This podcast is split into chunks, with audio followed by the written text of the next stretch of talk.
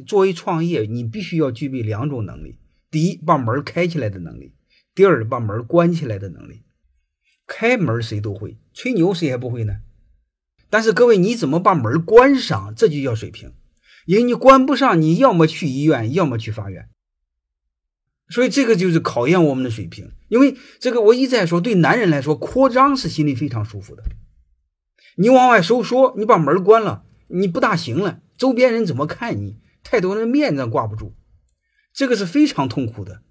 你什么时候敢止损？什么时候敢摊子关了？不要了，不再耀武扬威的当老板了。本人先打工两年，怎么不可以？男人能屈能伸才叫男人。各位，我们真敢大事不行的话，我建议我们尝试这么做。第一，敢放手；第二，敢收手。敢收手更叫能力，更叫胸怀，更叫自信。我不以前聊过吗？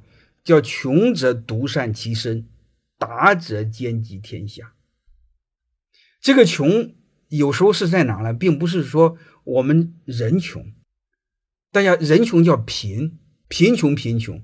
这个穷呢叫没招了。能理解了吗？第一，我内部能力没了；第二，他妈外部环境没了，外部的机会没了。冬天来了，没招了，怎么办呢？那就独善其身，然后留得青山在，不怕没柴烧。国外这个英语单词当中就没有面子这个单词这一说，我们老喜欢把虚头巴脑的东西看得太重。哎呀，活得太累，太多的人的一辈子，你会发现，人生就是很无奈。人生就是没有完美，人生哪有完美呢？人生会有太多的遗憾。你看看毛其中，一辈子差不多了吧？黄光裕又待了多少年？所以各位，我们创业的时候一定要冷静，一定要理性。